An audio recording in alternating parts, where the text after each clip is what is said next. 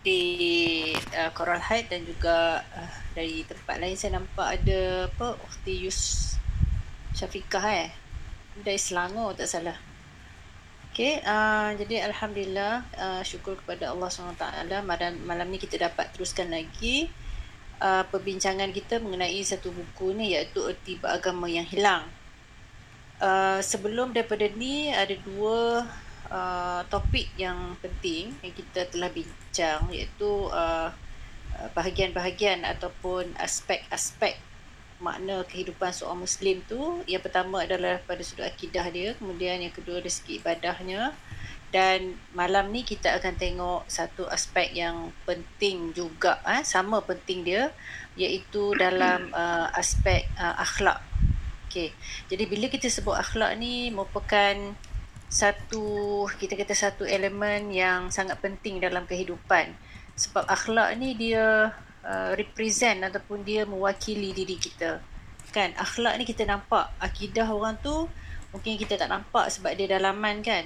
Kemudian uh, kalau ibadah pun ada yang bersifat apa? Bersifat uh, peribadi kan contohnya ibadah kita solat uh, ya, ibadah kita puasa dan sebagainya tetapi akhlak ni dalam keadaan apa sekalipun dia akan mewakili kita maksudnya orang akan menilai kita tu berdasarkan kepada akhlak kita kan kalau orang tanya Kenal tak Kak Siti yang kau rahat tu? Kenal. Oh, yang suka senyum tu? Ha, kan? Maksudnya akhlak. Orang tak tanya, orang tak cakap, oh, yang iman dia kuat tu kan? Ha, tapi orang akan sebut pada akhlak. Oh yang pemurah tu, yang suka bersedekah tu, contohnya kan. Ha, kenal tak Ustazah Triza? Kenal. Oh yang suka bagi barang ke orang, ha, contohnya macam itulah. Ha, jadi akhlak ni merupakan satu elemen yang sangat penting. Sebab tu kita dalam kalau bukan dalam konteks agama pun dalam konteks budaya dan juga adat kita sangat-sangat mementingkan akhlak eh. Uh, sebagaimana kalau kita tengok dalam budaya kita masyarakat Melayu di Malaysia ni kan kita banyaklah uh, adab-adab dan juga akhlak-akhlak yang sinonim dengan bangsa Melayu ataupun kita kata sebagai adat ketimuran dan sebagainya. Jadi akhlak ni merupakan uh, satu perkara yang sangat penting sebab itu uh, Allah SWT ni telah mengutuskan Nabi Muhammad sallallahu alaihi wasallam seolah-olahnya misi uh, uh, antara misi utama Rasulullah tu diutuskan adalah untuk menyempurnakan akhlak. Jadi itu hadis tu yang dekat tengah tu kan innama bu'istu li utammima makarimal akhlak. Sesungguhnya aku ni diutuskan untuk menyempurnakan akhlak akhlak. Ah kalau kita akhlak tu banyak eh? Ah, akhlak jadi uh, Allah SWT, uh, maksudnya Rasulullah SAW dalam hadis ini telah menyebut untuk menyempurnakan akhlak.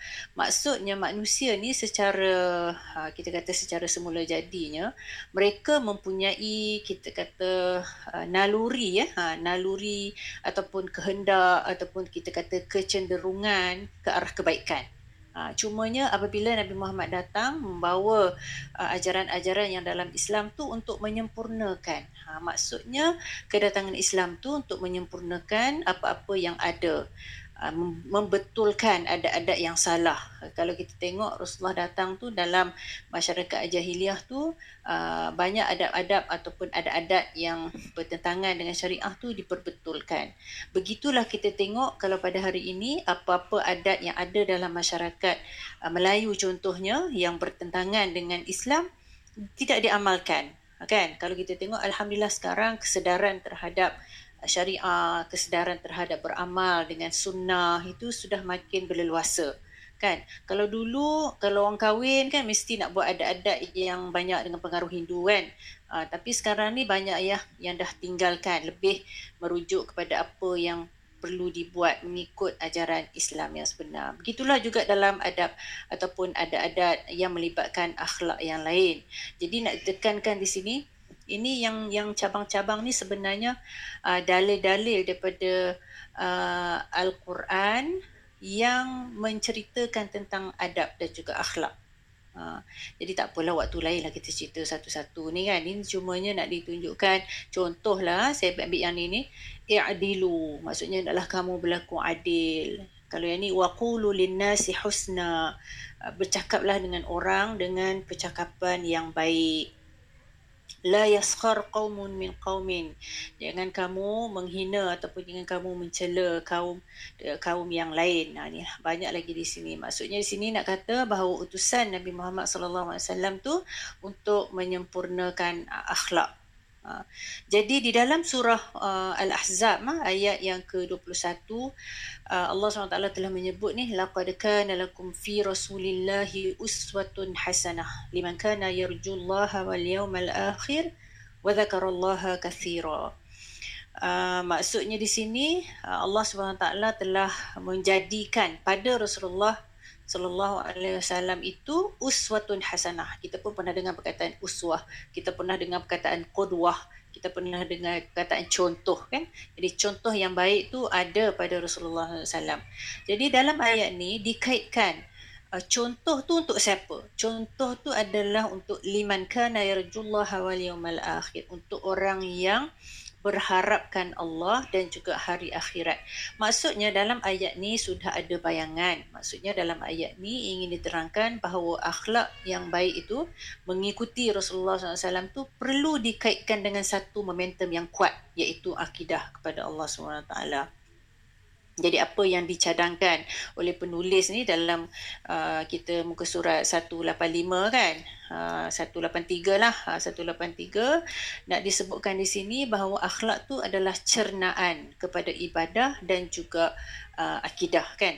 Jadi tiga perkara yang kita bincang dalam tiga minggu berturut-turut ni adalah saling berkaitan dan apabila ketiga-tiga ini dapat dilakukan secara kita kata secara holistik secara seimbang maka seseorang itu akan dianggap sebagai muslim yang betul memaknai uh, agamanya. Uh, jadi dalam ayat ini dikaitkan antara uh, ibadah atau antara mengikut sunnah Rasulullah SAW maksud akhlak yang baik itu dengan dengan akidah.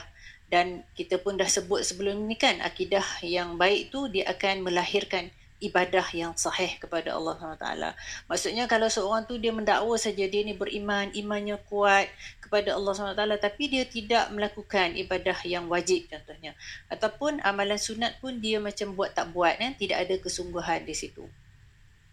Jadi tiga perkaitan ni adalah sangat sangat penting. Jadi kalau kita tengok akhlak ni apa sebenarnya? Akhlak ni adalah Uh, kalau kita tengok pandangan Al-Imam Al-Ghazali ya, dalam buku uh, Ihya Ulumuddin, kata akhlak ialah satu sifat yang tertanam dalam diri yang mana dari sifat itu muncullah perbuatan-perbuatan yang berlaku dengan mudah tanpa memerlukan kepada proses akal ataupun pertimbangan. Jadi um, kalau tengok lagi, satu contoh uh, kita kata takrifan eh, yang telah diberikan oleh Ibn Miskawai dalam buku Tahzib Al-Akhlaq tahzib al-akhlak maksudnya introduction to uh, akhlak lah. Okay, dia kata keadaan jiwa yang menggerakkan seseorang untuk melakukan sesuatu perbuatan tanpa pertimbangan fikiran terlebih dahulu. Jadi maksud di sini dua-dua ni lebih kurang sama kan apa takrifan yang diberikan.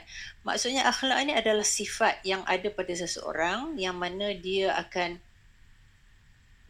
menzahirkan dalam bentuk perbuatan ataupun pertimbangan, tindakan dan sebagainya tanpa memerlukan proses akal. Maksudnya uh, dia secara automatik.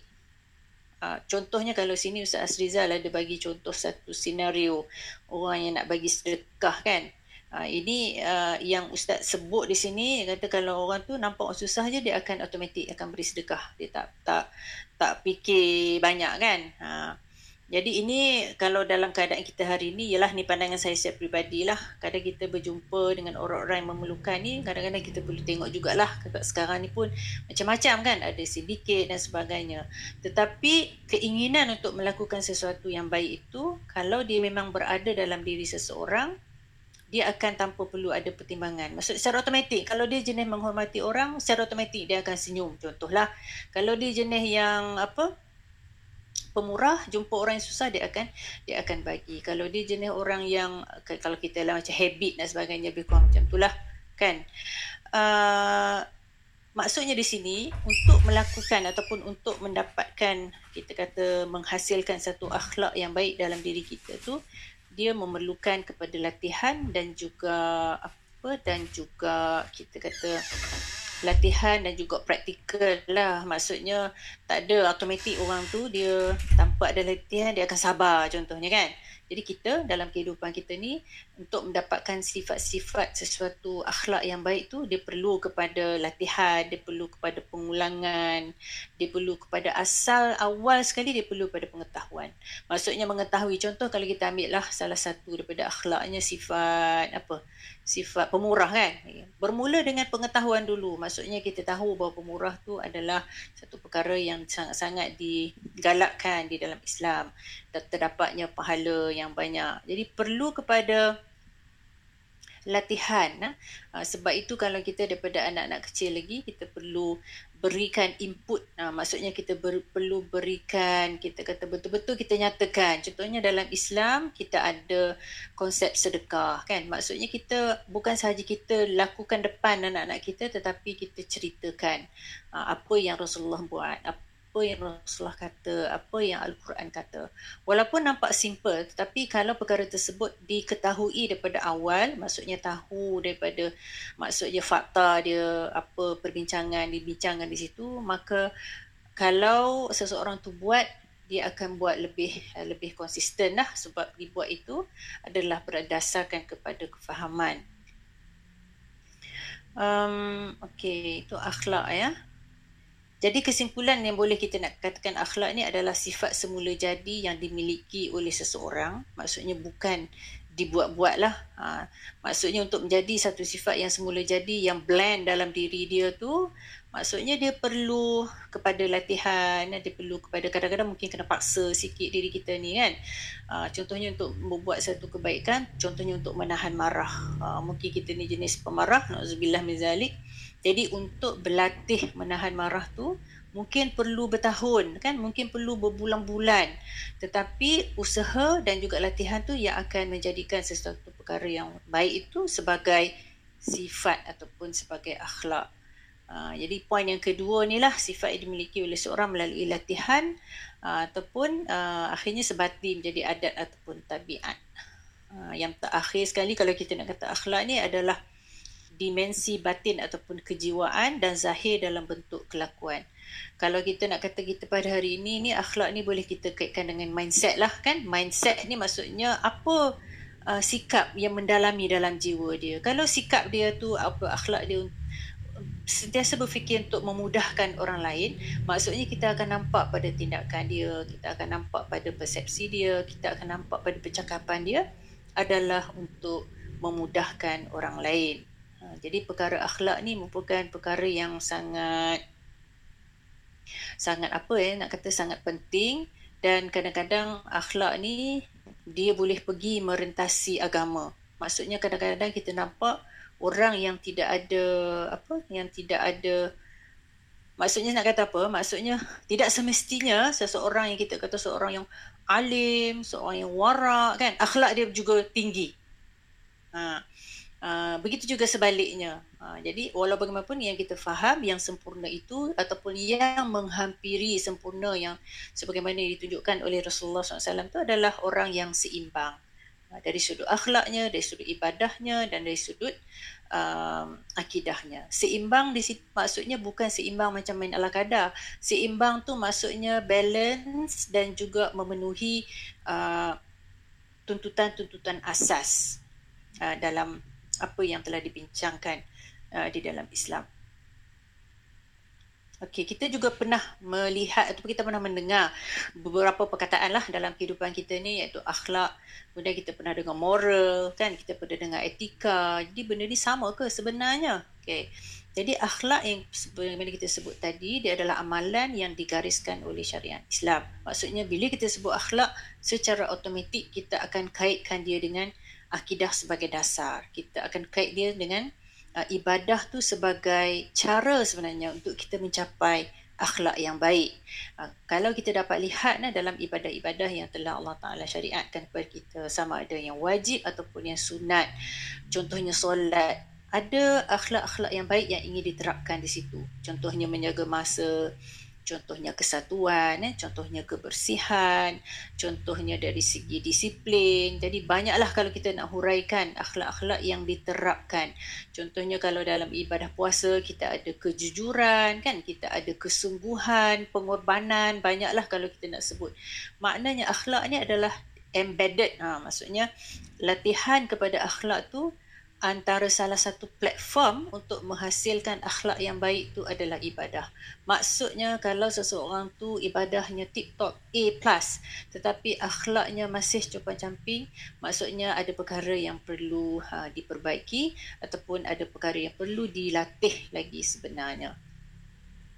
Bagaimana pula dengan moral? Ha, moral ni adalah amalan yang bergantung kepada masyarakat ataupun adat maksudnya moral ni dia uh, tidaklah sangat merujuk kepada kita kata kepada wahyu dan sebagainya tetapi dirujuk dalam adat ataupun convention masyarakat ataupun community dan sebagainya. Jadi maksudnya kita kata moral di contohnya moral di Malaysia lain, mungkin diikut lokaliti, moral di Arabnya lain kan, adab-adab dan kalau tengok kalau uh, sesiapa yang pernah musafir, pernah duduk di luar negara contohnya, kita akan dapat lihat uh, variasi lah. Ha, contohnya kalau dalam kalangan masyarakat Arab, uh, kita sendawa tu merupakan aib. Tapi kalau kita kentut, okey tak ada masalah. Ha, tapi dalam masyarakat kita pula terbalik kan. Hmm.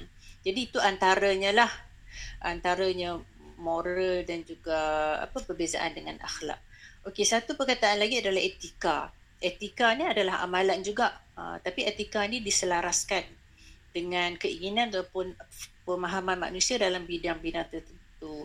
Contohnya kita ada etika kedoktoran kan kita ada etika perguruan kita ada etika apa lagi etika perniagaan ha, banyak lagi lah. Maksudnya etika ni adalah ada adab ataupun akhlak yang khusus dalam bidang yang tertentu dan biasanya dibuat tu berdasarkan kepada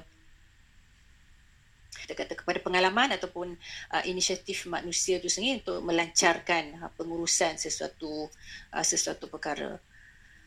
Uh, jadi uh, suka untuk saya tekan sekali lagi bahawa Islam ni ialah acuan kepada akhlak. Kalau tadi Ustaz Aziza gunakan uh, ibadah tu uh, akhlak tu adalah cernaan daripada ibadah. Cernaan tu lebih kepada hasil kan. Tapi acuan ni dia punya fundamental dia. Apa dia punya asas dia. Jadi kepada akhlak ni asas dia adalah akidah. Okey, saya bawa satu hadis lagi yang menunjukkan bahawa akidah tu sangat berkait rapat dengan akhlak. Uh, Rasulullah SAW telah bersabda yang bermaksud orang mukmin yang paling sempurna imannya ialah yang paling baik akhlaknya. Uh, Masya Allah, maksudnya tidak ada beza lah maksudnya urusan uh, dunia dengan urusan akhirat. Disebutkan kesempurnaan keimanan seseorang tu di kaitkan dengan akhlak. Maksudnya akhlak yang baik ni sepatutnya selalu yang tinggi kepada Allah Subhanahu Wa Taala. Oleh itu, sebagaimana kita sebut minggu lepas, Allah Taala telah mensyariatkan berbagai hukum-hukum kepada kita supaya dengan hukum-hukum yang telah di diprogramkan untuk ini akan membimbing manusia untuk menjadi manusia yang muslim yang yang berjaya di dunia dan juga di akhirat. Jadi salah satu program yang ada dalam kehidupan manusia ini adalah ibadah. Jadi kalau kita teliti kan, bila kita sebut ibadah ni, minggu lepas kita dah bincang tentang ibadah yang umum dan juga ibadah yang khusus. Ibadah yang umum ni biasalah kehidupan kita secara, keseluruhannya. Tetapi kalau kita fokuskan kepada ibadah yang khusus, kita boleh tengok ah, contohnya ah, dalam pelakuan ibadah ni kita perlu kepada fokus kita perlu pada fokus. Maksudnya hikmah di sebalik fokus tu adalah supaya manusia ni mempunyai uh, ketelitian dalam tindakan dia. Contohnya dalam ibadah solat kita nak solat kita kena tahu kita solat apa. Solat zuhur ke asar ke maghrib ke. Dan kita kena tahu berapa yang kita nak buat. Lepas tu solat kita tu uh, yang tunai ataupun yang qada kemudian kerana apa kita buat? Kerana Allah Subhanahu Wa Taala. Jadi penentuan niat tu sebenarnya adalah mekanisme untuk kita fokus kepada ibadah kita. Begitu juga dalam ibadah puasa, kalau besok uh, nak puasa mesti ada niat. Tak adalah bangun pagi tu, okeylah kalau kecuali puasa sunat kan, bangun pagi kalau nak puasa boleh. Tapi kalau puasa yang wajib, perlu lebih lebih fokus. Uh, begitu lah dalam ibadah-ibadah yang lain. Uh, pensyariatan niat tu sebenarnya adalah latihan untuk kita fokus. Jadi fokus ni uh, menyebabkan determination kan kita sebut. Maksudnya kesungguhan. Begitu jugalah dalam kehidupan kita dalam perkara-perkara yang lain. Eh? Kesungguhan dalam menguruskan rumah tangga contohnya. Kesungguhan untuk kita ni menjadi baik contohnya. Kan? Kesungguhan kita untuk menuntut ilmu. Kesungguhan untuk apa-apa sahaja sebenarnya itu adalah sangat-sangat sebati yang berada di dalam uh, syariat Islam itu sendiri. Kemudian yang kedua kalau kita tengok dalam elemen ibadah ni ada unsur pengulangan. Pengulangan adalah untuk me- me- menjadikan sesuatu benda tu sebati dengan diri kita kan. Uh, banyaklah kalau kita nak sebut pengulangan ni contohnya dalam ibadat solat pun ada pengulangan satu hari ada 17 rakaat. Benda yang sama saja tapi kita buat 17 kali ya baca al-Fatihah pun 17 kali. Kita solat pun 5 kali. Uh, bukan hanya sekali satu hari pengulangan. Uh, ada ibadah yang kita ulang seminggu sekali kan. Contohnya solat Jumaat. Ada yang uh, apa kalau sebulan sekali tentang apa puasa-puasa sunat contohnya. Ada yang setahun sekali tentang apa tu puasa Ramadan. Ada yang seumur hidup sekali iaitu menunaikan haji. Jadi pengulangan ni sebenarnya merupakan satu konsep yang penting dalam uh, proses uh, tarbiyah ataupun pendidikan seorang manusia. So kalau kita nak reflect dalam pendidikan contohnya kan, kalau guru memanglah kalau latihan lah budak-budak ni nulis lah ataupun yalah apa yang dibuat tu adalah bentuk pengulangan. Jadi pengulangan ni merupakan uh, aspek yang penting dalam kehidupan kita. Banyak benda kita buat banyak kali, banyak kali tetapi apa yang penting adalah kita belajar setiap kali kita ulang tersebut. Terutamanya apabila kita dekat dewasa ni apabila kita dah setiap hari kita solat kita setiap hari kita pakai tudung kan? Benda yang kita buat selalu jadi perlu kepada yang fokus tu. Maksudnya sentiasa disegarkan niat kita kepada Allah SWT kerana eh, sentiasa disegarkan dengan apa ilmu. Jadi pengulangan kita tu tak akan jadi boring lah bagaimana kita sebut minggu lepas kan. Jadi ibadah tu tidak akan jadi tawa ataupun hmm. ibadah tu hmm. setakat rutin semata-mata tetapi pengulangan tu yang akan menguatkan sebenarnya. Maksudnya setiap kali kita solat tu ada aura yang lain. Ha, maksudnya sentiasa kita memperbaharui semangat kita untuk solat, kecintaan kita kepada Allah SWT kan. Ha, jadi perkara tersebutlah sebenarnya the meaning of ibadah yang Allah Ta'ala nak kita capai. Jadi itulah yang kata erti tu, ha, erti beragama tu yang Allah Ta'ala ingin sampaikan kepada kita untuk kita rasa. Tapi kalau kita tidak berusaha untuk merasakan apa yang Allah Ta'ala sediakan hadiah kepada kita, maka dia akan menjadi rugilah. Rugi dalam bentuk yang erti beragama tu yang terselit di mana-mana yang kita tidak dapat uh, capai. Uh, jadi uh, dalam buku ini juga uh, Ustaz Hmm, menekankan bahawa Islam ni adalah agama yang holistik. Saya telah sebut juga sebentar tadi tentang bagaimana ketiga-tiga elemen tu sangat penting iaitu akidah, ibadah dan juga akhlak. Jadi dalam satu hadis uh, Rasulullah SAW telah menyebut ni kan, cerita tentang seorang perempuan sentiasa berpuasa di siang hari dan bangun solat di waktu malam. Tetapi buruk akhlaknya. Beliau selalu menyakiti jiran tetangganya dengan kata-katanya jadi sabda Nabi tidak ada kebaikan kepadanya, dia termasuk dalam golongan ahli neraka. Jadi na'udzubillah min zalik. Maksudnya di sini secara terang-terangan ah, Nabi Muhammad sallallahu alaihi wasallam menyatakan uh, orang tersebut termasuk dalam golongan ahli neraka. Jadi akhlak di sini sangat sangat penting untuk menjadikan seorang muslim tu berjaya. Dan kalau kita tengok apa yang menyebabkan seseorang ya, perempuan tadi ni masuk neraka adalah kerana kata-katanya yang menyakiti jiran tetangga.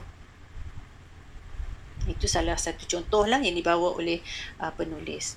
Kemudian uh, Ustaz Asriza juga cerita tentang uh, apa tas tak nisu ni kisah tas tak nisu tas tak nisu ni adalah apa tu memohon izin untuk masuk kan untuk masuk dalam rumah ataupun kita kat dia sebut lebih kepada adab ziarah lah yang Ustaz Asriza sebut di sini.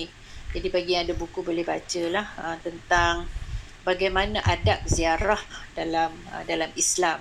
begitu sebenarnya walaupun nampak perkataan ziarah tu adalah ringkas dan juga mudah tetapi kalau kita nak tengok ada adab ziarah dalam Islam ni banyak sekali banyak sekali antaranya uh, bahagian yang menjaga mata dan orang kata apa pernah dengar tak orang kata kalau masuk masuk rumah orang maksudnya Uh, jadi buta dan juga pekak tu maksudnya perkara yang uh, tidak baik tu tidak diceritakan ya. Perkara yang kalau dah dengar yang tak baik tu tidak tidak diceritakan kepada orang lain sampai gitu sekali lah maksudnya untuk menjaga kehormatan ataupun privasi uh, ataupun hak uh, tuan rumah tersebut jadi itu antara yang yang disebutlah tentang tas isu tu berkenaan dengan adab uh, ziarah. Seterusnya apa yang uh, Ustaz sudah bawa satu cerita panjang jugalah. Di cerita pengalaman ni dalam banyak buku surat ni cerita pasal ni. 4, 5, 6, 7, 8 muka surat. Ha, cerita dia adalah berkenaan dengan uh, Muslim pencemar Islam. Ha, kita pernah dengar kan kata-kata yang orang menemui Islam di Barat ha, tidak di timur. Padahal yang menganut Islam tu adalah di timur. Ha, kita pernah dengar perkataan-perkataan begitu. Jadi apa yang ingin diketengahkan oleh Ustaz Rizal ni adalah apabila orang Islam tu sendiri yang merosakkan image Islam tersebut. Ha, beliau menceritakan masa tu dia ada program di di Kajang lah di, di di Selangor di Malaysia. Maksudnya dia program tu adalah inter program apa ni uh, youth engagement program. Cerita, uh, cerita golongan belia yang datang daripada berbagai negara. Jadi antaranya mereka antara program mereka itu adalah pergi ziarah tempat tempat ibadat. Ada yang pergi ke kuil ada yang pergi ke gereja. Kemudian last sekali mereka pergi ke masjid.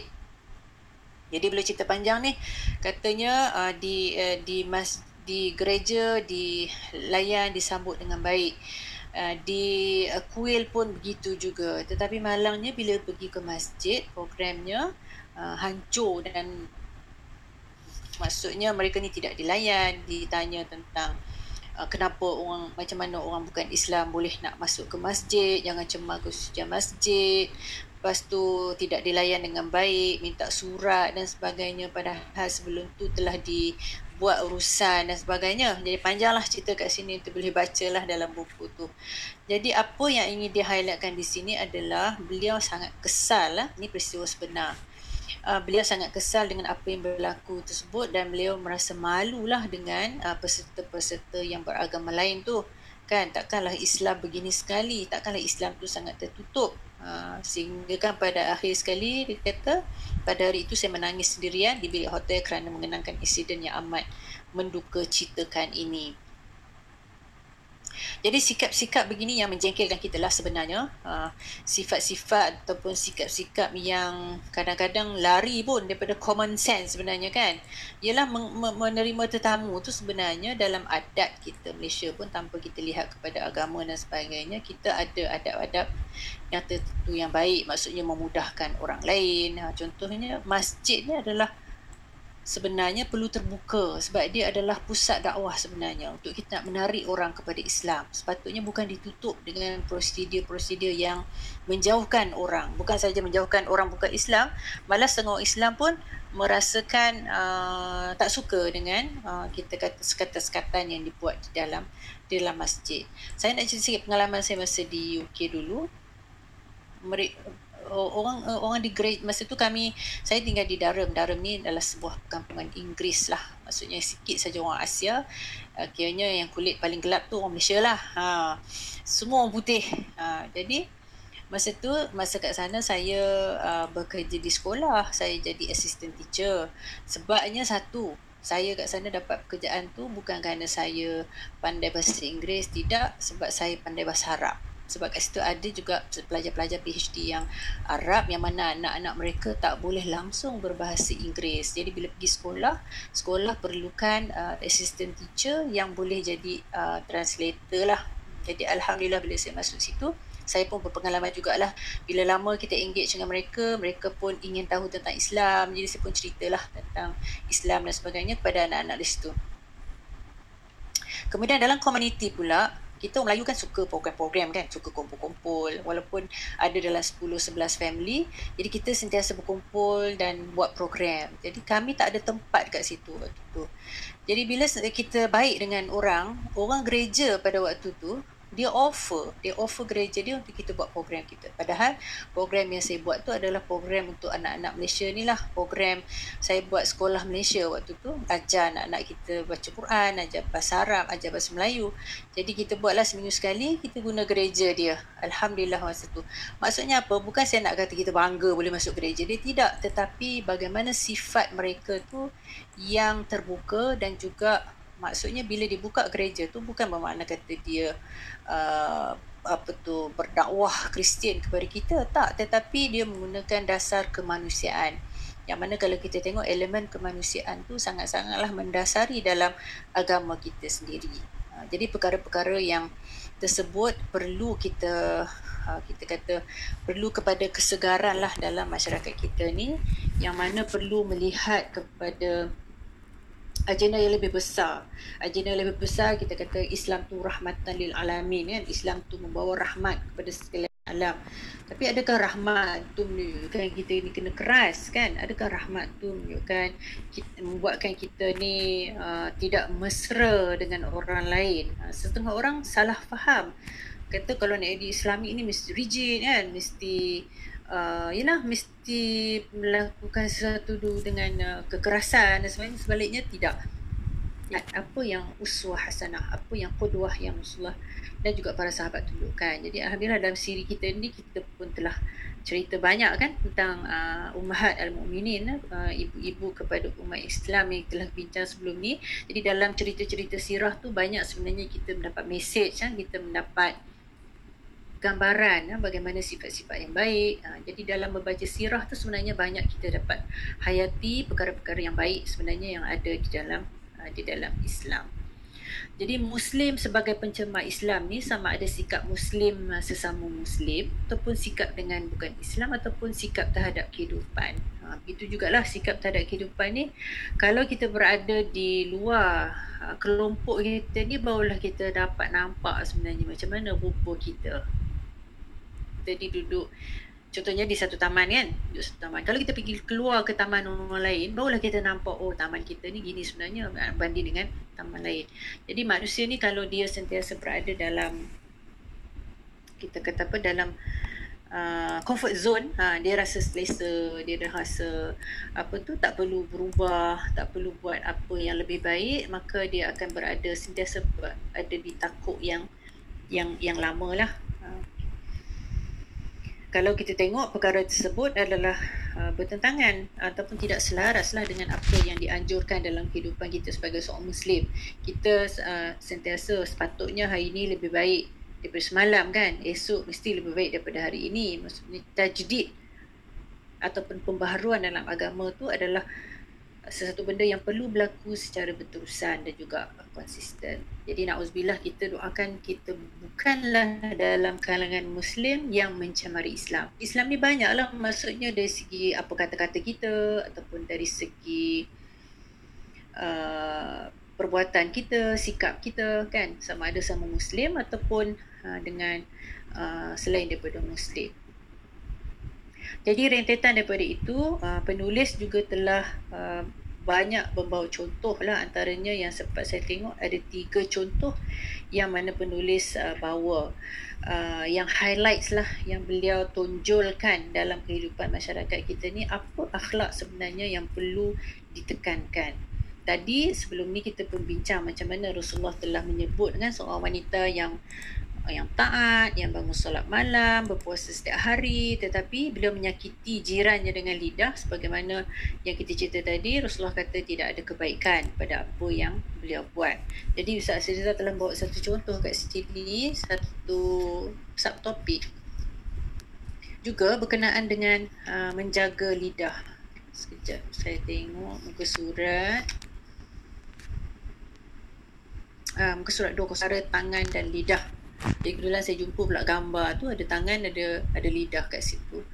Jadi memelihara tangan dan lidah ni merupakan satu benda yang asas pada pandangan saya dia merupakan asas sebab dia ni tangan dan lidah ni merupakan mekanisme untuk kita berkomunikasi dan manusia ni adalah uh, kalau dari segi social science disebut manusia ni adalah hayawanun natiqun. Jadi manusia ni adalah uh, makhluk yang hidup yang bercakap. Uh, bercakap tu merupakan kita kata sifat asas lah kepada manusia.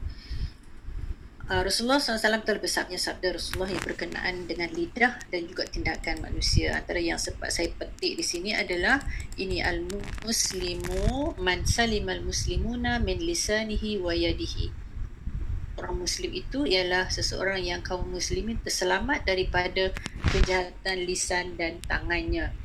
Al-Muslim, bila kita nampak perkataan Muslim, kita nampak macam simple kan seorang Islam. Tapi makna dia Muslim tu adalah orang yang menyerahkan diri dia kepada Allah SWT. Orang yang tunduk, orang yang patuh. Jadi Muslim ni satu konotasi yang kita kata inklusif dan juga uh, bermakna. Ha, maksudnya bukan sesenang kita panggil seorang Muslim dari segi maknanya. Jadi orang Muslim yang sebenarnya adalah orang yang selamat orang lain selamat daripada tindakan atau lidah dan tindakan dia. Maksudnya kat sini Allah SWT uh, Nabi Muhammad SAW menekankan tentang penjagaan lidah dan juga tangan. Lidah ni maksudnya percakapan lah. Ha, percakapan sama ada percakapan sekarang ni boleh berlaku dalam cakap kita cakap ni ataupun dengan medium yang berbeza. Contohnya melalui telefon ataupun melalui message ataupun melalui social media contohnya pada hari ini. Banyak sekali. Sama ada melalui penulisan ha, ataupun uh, percakapan kita yang dirakam dan sebagainya. Jadi lidah ni merupakan uh, satu perkara ujian lah bagi saya adalah ujian kepada manusia supaya beliau menjaga lisannya sebab itu dalam hadis ni berat sebenarnya maksud seolah keislaman seseorang tu bergantung kepada lidah dan juga tangan ataupun tindakan dia. Yadihi ini tangan tu maksudnya tindakan lah perbuatan, usaha, apa lagi kita nak masukkan di situ. Perbuatan, usaha, sikap, semua masuk kat situ. Maksudnya bagaimana kita ni membawa diri kita dalam dalam masyarakat. Kemudian uh, cerita tentang Sufyan bin Abdullah radhiyallahu anhu. Hadis ni menunjukkan saya ingat lagi saya baca di masa di Jordan uh, pesyarah yang cerita hadis ni ni dia dia pegang betul-betul lidah dia macam mana Rasulullah pegang ni digambarkan. Jadi cerita Sufyan bin Abdullah radhiyallahu anhu beliau telah berkata kepada Rasulullah, "Wahai Rasulullah, terangkanlah kepadaku tentang sesuatu untuk aku istiqamah berpegang dengannya." Jadi sahabat ni salah satu sikap mereka adalah sentiasa meminta nasihat daripada Rasulullah sallallahu alaihi wasallam dan Rasulullah akan memberi nasihat berdasarkan kepada uh, keperluan sahabat-sahabatnya. Jadi baginda menjawab apa Rasulullah jawab, katakanlah Tuhanku ialah Allah uh, dan kemudian berpegang teguhlah kamu dengannya. Maksudnya um, berimanlah kepada Allah dan kemudian kamu hendaklah fastaqim maksudnya istiqamahlah bukan macam tu. Jadi aku berkata lagi Sufyan kata lagi wahai Rasulullah apakah perkara yang paling engkau khawatirkan menimpa diriku?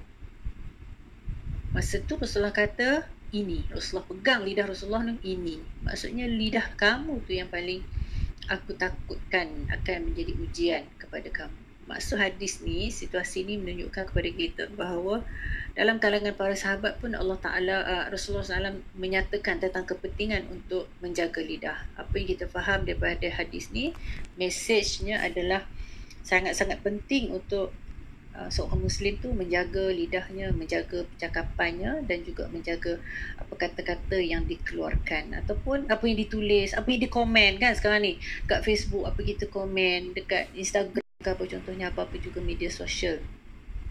Dalam grup WhatsApp contohnya kan kadang-kadang kita dapat lihat lah grup WhatsApp ni kadang-kadang menjadi tempat orang bergaduh kan. Sebab benda yang ditulis tak sama benda dicakap orang baca lain kita tulis lain dan sebagainya. Jadi pesan uh, Nabi Muhammad sallallahu alaihi wasallam telah berpesan uh, macam mana uh, yang Rasulullah pesan tu adalah man kana yu'minu billahi wal yawmil akhir falyaqul khairan aw liyasmut. Sesiapa yang beriman kepada Allah Subhanahu Wa Taala dan juga hari kiamat hendaklah dia berkata baik ataupun dia diam. Kalau tak ada apa-apa nak cakap dia diam. Maksudnya diam ni uh, merupakan bukan satu kekurangan lah. Maksudnya dia bukan satu benda yang negatif lah. Tak tidak dalam tidak dalam semua keadaan dia adalah negatif.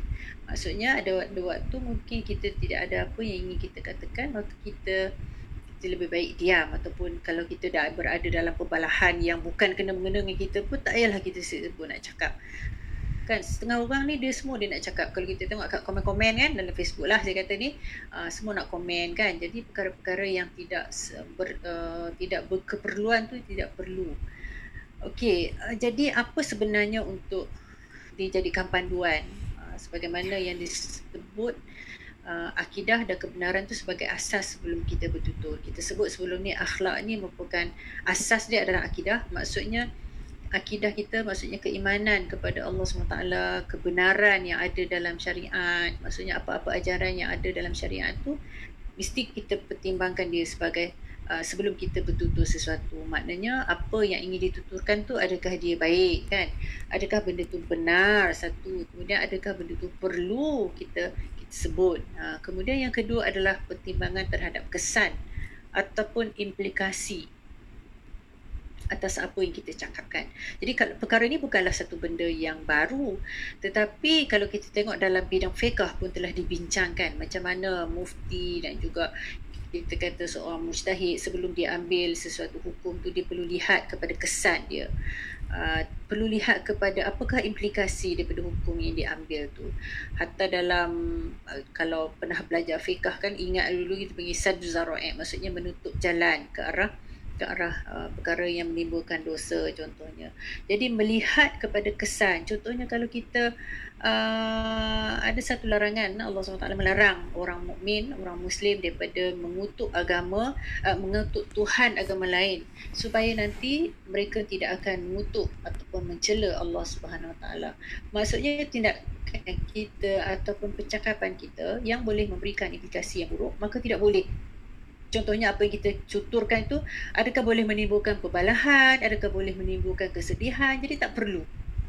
Ha, itulah dimaksudkan dengan dengan pertimbangan. Jadi dua perkara ini adalah penting sebelum seseorang muslim tu menggunakan lidah. Ya memikirkan dulu tentang kebenaran dan juga keperluan dan pertimbangkan juga apakah kesan ataupun implikasi terhadap apa yang kita tuturkan jadi akhlak ni sangat berkait rapat sebenarnya dengan panca indera yang ada pada kita. Kalau kita tengok adab uh, lidah kan yang tadi ni yang Ustaz pun sebut banyak di sini.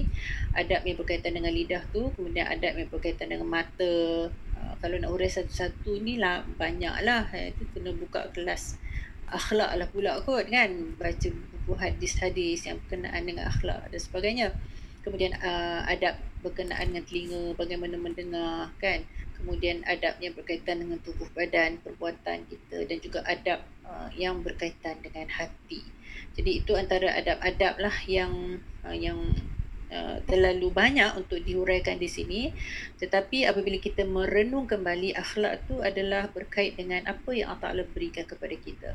Seolah-olah badan kita ni adalah aset sebenarnya untuk kita nak gunakan sama ada dia tu akan digunakan untuk ke arah kebaikan ataupun kita guna yang uh, sia-sia dengan tidak mengikut apa yang Allah Taala uh, sarankan kepada kita. Jadi skop akhlak kalau kita nak tengok akhlak ni kita boleh bagi pada dua lah akhlak kita dengan Allah SWT yang dan yang kedua adalah akhlak sesama manusia dan juga alam uh, persekitaran kita akhlak dengan Allah SWT banyak dibincangkan dalam uh, konteks akidah kan dalam konteks ibadah adab kita dengan Allah SWT.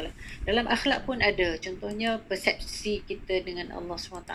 Saya pernah sebutkan sebelum ni bagaimana kita uh, bagaimana pandangan kita terhadap Allah SWT. Kadang kita renung balik ya, adakah kita ni dekat dengan Allah SWT adakah kita ni sentiasa positif dengan Allah SWT adakah pergantungan kita dengan Allah SWT tu makin hari makin kuat kan? Adakah kita sentiasa memperbaharui keimanan kita kepada Allah SWT adakah kita ni habis-habis uh, memberikan diri kita kepada Allah?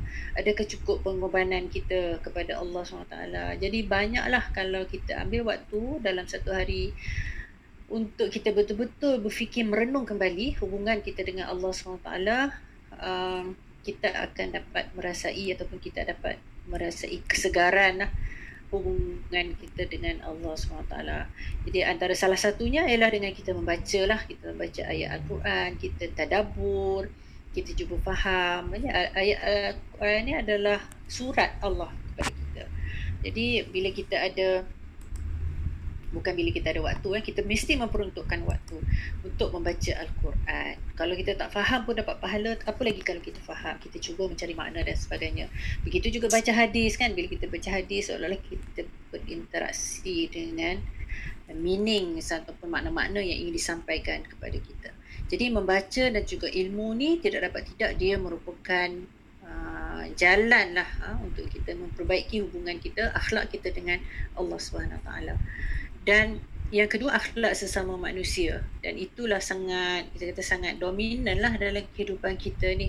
Sebab kita dengan Allah SWT ni memang anytime tapi kita kehidupan dengan manusia persekitaran ni lagi banyak sebenarnya. Yang perlu kita berikan perhatian ha, sama ada dalam konteks kita uh, keluarga ataupun dalam konteks kita kerja ataupun dalam konteks kita sebagai ahli dalam dalam komuniti yang kecil ataupun komuniti yang besar. Begitu juga akhlak kita dengan alam sekitar, akhlak kita dengan persekitaran. Jadi banyak untuk kita bincang di sini. Apa yang nak disampaikan adalah kita perlu melihat kepada apa sebenarnya akhlak. Maksudnya kita perlu uh, mulakan dengan pengetahuan yang berstur. Maksudnya kita tahu apa yang Rasulullah sebut, apa yang para sahabat bertanya Rasulullah dan juga apa yang telah dihuraikan oleh para ulama' Ha, maksudnya selepas daripada itu barulah kita boleh untuk mengaplikasikan dalam konteks kita seharian pada hari ini. Jadi tidak dapat dinafikan apa yang kita baca kan, apa yang kita fahami daripada, daripada apa yang kita baca dan juga yang kita bincang adalah merupakan teori-teori.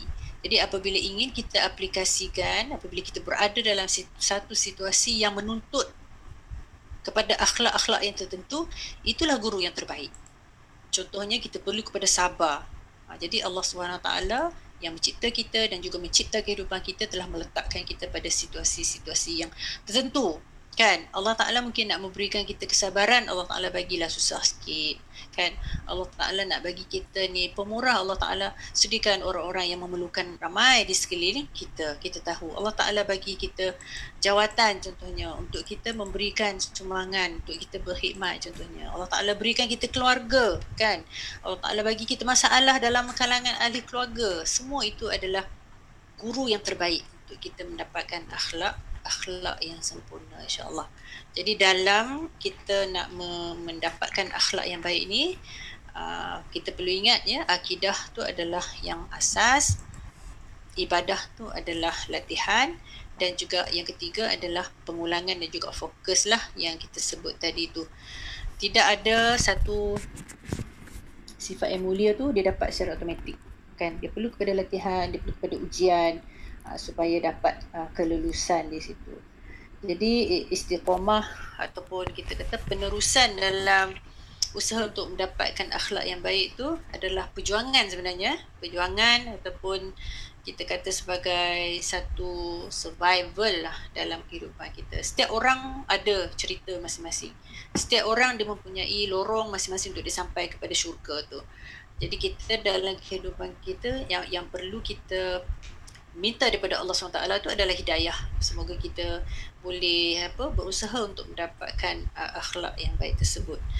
Selain daripada itu penulis juga ada sebut berkenaan dengan uh, loya buruk dan juga apa sindiran lah dalam dalam masyarakat kita. Jadi sindiran ni maksudnya nak menegur tetapi menyindir ya, menyindir lepas tu tak sampai juga kepada kepada motif dia. Uh, apa yang saya ingin huraikan di sini adalah kita mesti jelas lah. Kita mesti jelas apa yang ingin kita buat sebenarnya. Kalau uh, loya buruk tu disebut kat sini pengalaman anak beliau ni di Perli yuk, dalam dalam sekolah di sekolah di di Sinde. Uh, jadi kadang-kadang budaya menyindir ni uh, menyakitkan hati kan dia tidak akan mengubah pun sebenarnya. Jadi menyindir ni bukanlah akhlak Uh, seorang muslim uh, yang tidak akan mengubah apa-apa pun melainkan akan menimbulkan kebencian. Kemudian budaya prank boleh sebutkan sebagai budaya dungu parodi ni. Cerita uh, cerita tentang serigala tu kan ingat tak kalau zaman-zaman sekolah kan? Ada seorang ni dia cakap serigala apa menyerang kambing saya. Kali pertama orang tolong kali kedua orang tolong kali ketiga orang dah tak tolong. Jadi dia prank orang dia kenakan orang. Jadi budaya tersebut adalah budaya yang yang tidak baik lah kerana dia menyebabkan uh, macam menipu lah eh, menipu orang dan menimbulkan tambah-tambah lagi kalau menipu yang menimbulkan ketakutan tu macam buat-buat nak bunuh orang ke jadi perkara tersebut adalah tidak termasuk dalam akhlak seorang muslim yang yang baik. Jadi setakat tu perbincangan mengenai akhlak pada saya panjanglah perbualan yang ataupun perbahasan yang Ustaz Rizal sebutkan di sini. Kita pun tak berkesempatan untuk menghuraikan satu-satu akhlak yang yang ada dalam uh, ajaran syariah ni. Uh, tetapi apa kita sentuh tu adalah kita kata asas ataupun poin-poin yang agak penting lah untuk kita petik pada malam ni. Okey, saya uh, bukalah kepada perbincangan. Silakan kalau ada. Tu Kak Siti.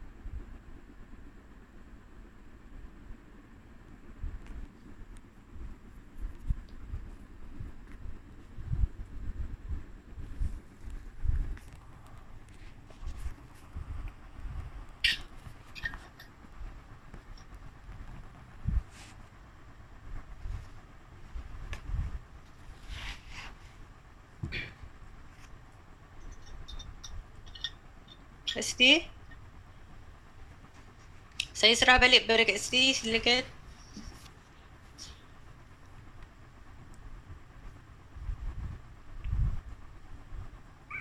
Tak dengar Kak Siti. Siti cakap ke?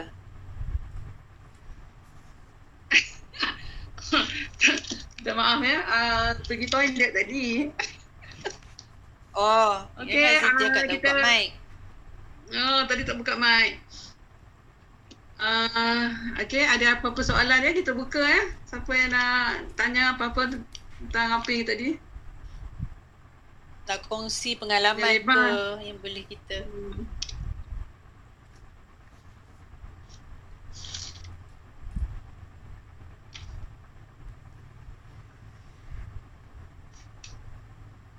Mana Ustazah Atriza?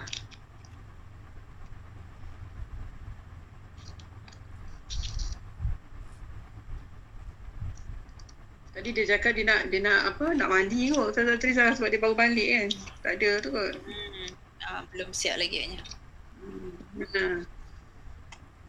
Ya doktor, Doktor Su. Ada tu nampak tu ada tu. Ada apa-apa Minggu lepas pun kita uh, doktor sudah sebut pasal etika tu kan? Mm-mm.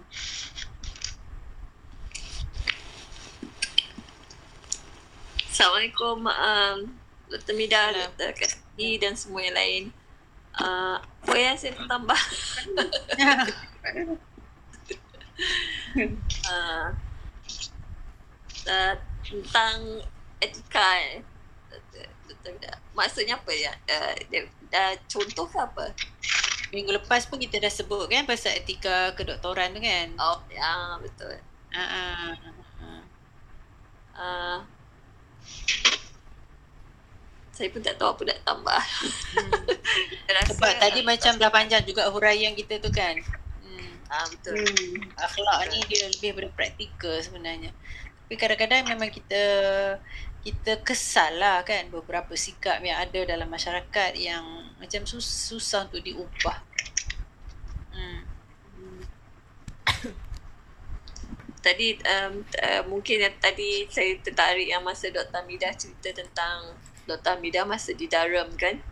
Mm-hmm. Uh, uh, actually uh, apa? Uh, saya juga pun pernah satu ketika dulu uh, di uh, apa tu dipersoalkan lah mm-hmm. sebab uh, saya dulu di Glasgow. Oh, iya ke? sama- Ah, sama lah uh, ramai kita panggil uh, apa tu uh, orang black kat situ kan. Uh, tapi kira kita kira brown lah.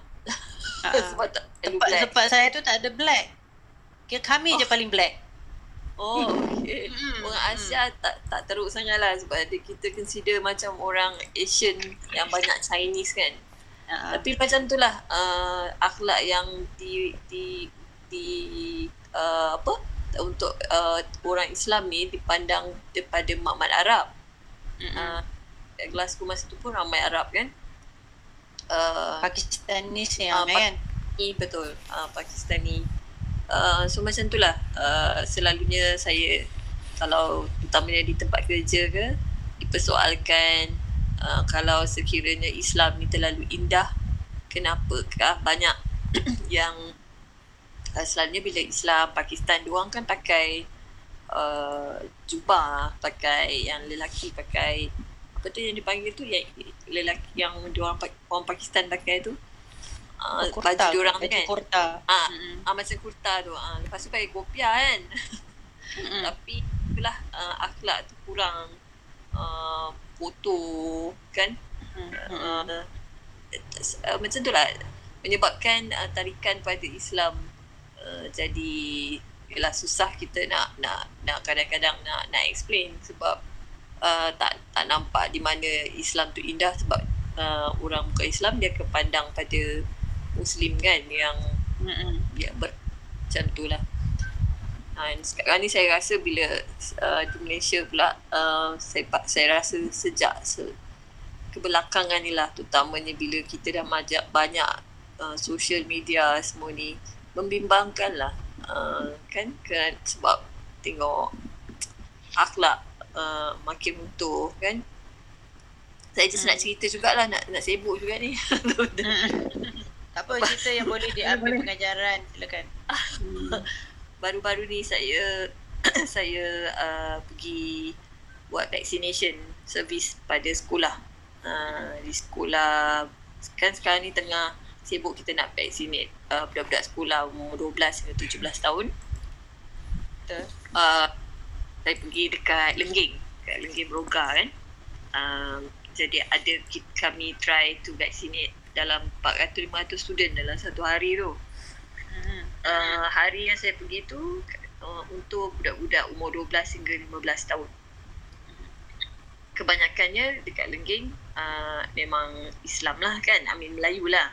Kan? Uh, tapi ada juga lah orang asli. Tapi itulah, tapi itulah yang menyayat hatinya ialah uh, dengan budak rambut rambut color mungkin sebab dah tak sekolah kan dah lama duduk rumah kan. Kemudian ada yang bertatu Mm. uh, dengan uh, apa bau rokok tu biasalah. Uh, lepas tu uh, itulah. Uh, bila tengok nama tapi semua nama muslim kan. Nama bin binti. Uh, bila saya berbu- berborak dengan cikgu-cikgu kat situ uh, sekolah tu actually very good. Uh, academic wise memang performance tak ada masalah Uh, tapi samalah juga uh, masalahnya ialah daripada segi akhlak. Uh, akhlak daripada segi mahram tak ada perhubungan mahram. Uh, macam itulah. Nak, nak menceritakan betapa saya rasa tenatnya lah uh, sosial anak-anak zaman sekarang ni. Membimbangkan lah maksudnya. Bimbangkannya. Lelaki perempuan kan sama ya doktor kan? Betul? Ya? Lelaki perempuan sama kan? Lelaki perempuan sama kat Siti. Allah, sedih. Sedih sangat. Cikgu-cikgu dia pun yang dah kerja situ mungkin dah 20 tahun kan. Memang 30 tahun. Sama lah cakap. Susah nak kita nak banyak perubahan lah kan daripada segi ni. Sebab peranan cikgu tu dah kecil sekarang. Peranan cikgu terhadap murid tu dah dikecilkan. Dah tak boleh buat apa dah. Cikgu ni tugas dia mengajar je. Tak boleh tersentuh kan. kan Ah, dah tak boleh. jentik kan masuk penjara pula. Ah, itulah. Jadi kami ni tak boleh nak buat apa. Saya pun kat Siti kan sekarang ni kalau saya dekat hospital dengan adik-adik junior-junior doktor ni dah tak boleh dah nak uh, marah sebab marah kan nanti kan masuk uh, famous pula kat Facebook. Dia orang cerita kan. Ha, so apa buat dah apa salah tu senyum je lah. Kan? Yalah. Sabar. Aduh. Sangat mencabar. Itu mungkin sikit sedikit perkongsian. Hmm, terima Terima kasih, kasih Dr. Su. Sama. Kesian yang menarik. Okay. Uh, rasanya tak ada apa lah kan? Tak, tak ada apa-apa. Kita tutuplah majlis kita dengan dengan doa ya.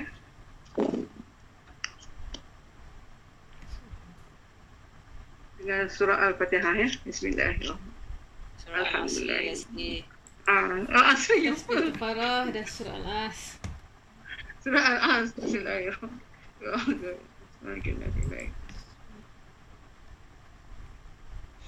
Okey, terima kasih kepada doktor. Ucapkan terima kasih banyak atas penerangan yang begitu jelas, yang, yang begitu kita faham semua lah ya. Okey. Okey, Assalamualaikum. Assalam. Salam. Allah. Thank you semua. Okay, Okay, terima kasih banyak-banyak. Jumpa lagi.